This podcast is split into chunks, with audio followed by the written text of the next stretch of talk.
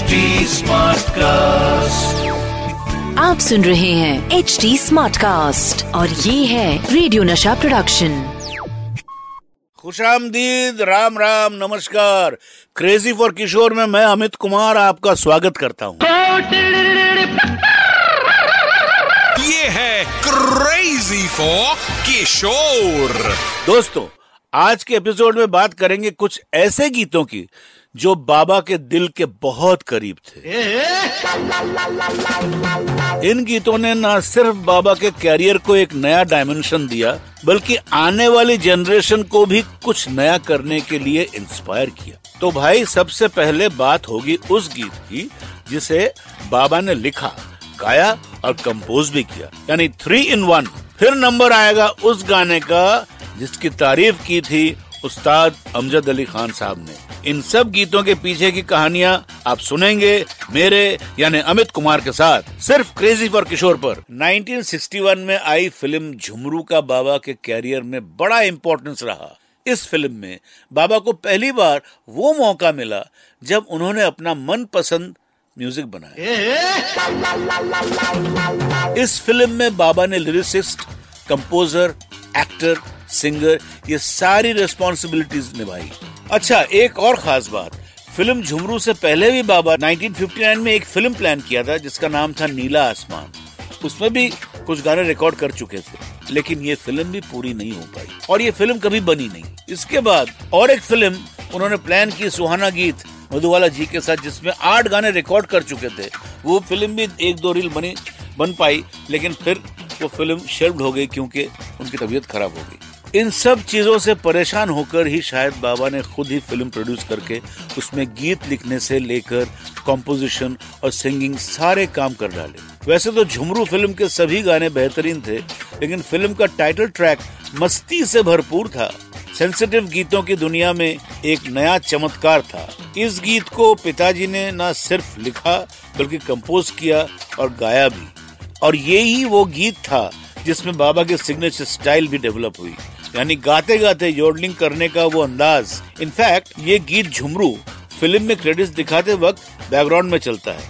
Credits में सिर्फ़ कलाकारों का नाम और मधुबाला जी की ट्रेन जर्नी को दिखाया गया है। बाबा तो इस गाने में है ही नहीं, लेकिन फिर भी जब लोग सिनेमा हॉल में इस गाने को सुनते थे, तब उनके मन में किशोर कुमार अपने आप दिखाई देने लगते थे। बाबा की सिंगिंग की ये खासियत थी ही used to perform his songs and not just sing them 1971 में एक बड़ी प्यारी फ़िल्म आई। उस फ़िल्म का नाम था अमर प्रेम। राजेश खन्ना और शर्मिला टैगोर की सॉलिड स्टार कास्ट और शक्ति सामंत का सुपर डायरेक्शन साथ ही पंचमदा और बाबा की सुपरहिट जोड़ी।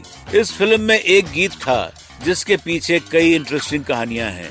ये गीत था चिंगारी कोई भड़की। हुगली नदी में इस गाने के दो तीन शॉट्स लिए गए थे। बाकी के पूरे गाने मुंबई के फिल्माला स्टूडियो में पिक्चराइज किए गए थे। इस गाने को लिखा था आनंद बख्शी साहब ने।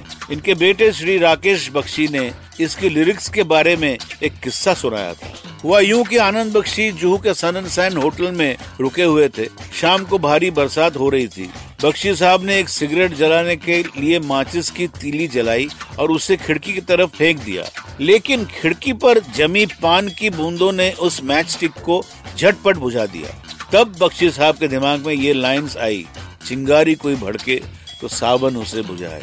जब बाबा ने इस गीत को गाया, तब ये गीत बड़ा पॉपुलर हुआ था। इसी से जुड़ा एक किस्सा मुझे याद है। वोकलिस्ट पंडित अजय चक्रवर्ती ने एक बार लेजेंडरी म्यूजिशियन उस्ताद अमजद अली खान साहब से पूछा था, उस्ताद, क्या आप हिंदी गीत सुनते हैं? अमजद अली खान साहब का जवाब था हाँ सुनता हूँ। हिंदी फ़िल्मों में से मेरा सबसे पसंदीदा गीत भी सुनता हूँ। फ़िल्म का टाइटल तो याद नहीं है, लेकिन गीत ज़रूर याद है। अमजद अली खान ने गीत गाना शुरू किया, चिंगारी कोई भड़के। अब आप ही बताइए क्लासिकल के इतने बड़े म्यूजिशियन को भी वो गीत पसंद आया जिसे किशोर दा ने गाया था। ये जादू था आपके किशोर दा का। बाबा ना सिर्फ़ एक सिंगर थे या एक्टर थे, वो एक ऐसे कलाकार थे जिन्हें हर काम करने में मज़ा आता था। अब फ़िल्म पड़ोसन को ही लीजिए। फ़िल्म पड़ोसन के एक सीन को थोड़ा इंटरेस्टिंग बनाने के लिए बाबा ने आर डी बमन को भी ये बताया नहीं था। ऐसा हुआ था, रंजीत स्टूडियो दादर में फरोसन फ़िल्म की सेट लगी और शूटिंग में गए सवेरे सवेरे। राजेंद्र किशन जी ने डायलॉग्स लिखे थे। बाबा ने बोले क्या वही का वही सीन है, घिसा पीटा सीन है तो मज़ा नहीं आ रहा है करने में। और महमूद भाईजान, जो प्रोड्यूसर तो कहीं और शूट कर रहे थे मड आइलैंड में कहीं। तो डायरेक्टर ज्योति स्वरूप ने बोला, ये तो किशोर कुमार गड़बड़ कर रहा है तो शूटिंग नहीं करेगा, अब डिस्कशन चालू हो गया।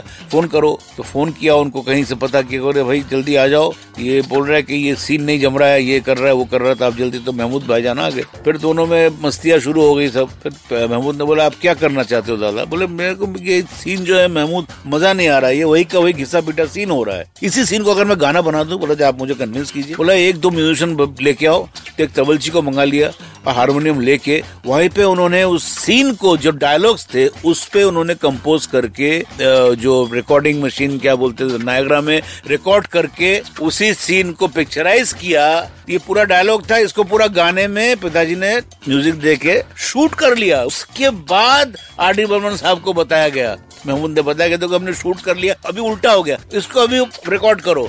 तो ऐसा हुआ था महबूब स्टूडियो में, ये मुझे याद है उस उन दिनों में वो स्क्रीन पे सीन दिखा के लिपसिंग करके रिकॉर्डिंग म्यूजिशियंस के साथ दोबारा रिकॉर्ड किया गया, अच्छी तरीके से। दिस इज़ हाउ मेरे भोले बलम बना दिस इज़ द स्टोरी और रेस्ट इज़ हिस्ट्री तो इस इंटरेस्टिंग कहानी के साथ ही आज के इस एपिसोड का होता है दी एंड अगली बार मिलेंगे कुछ और किस्सों कहानियों के साथ। सुनते रहिए क्रेजी फॉर किशोर मेरे यानी अमित कुमार के साथ। स्टे हैप्पी स्टे क्रेजी जय हिंद।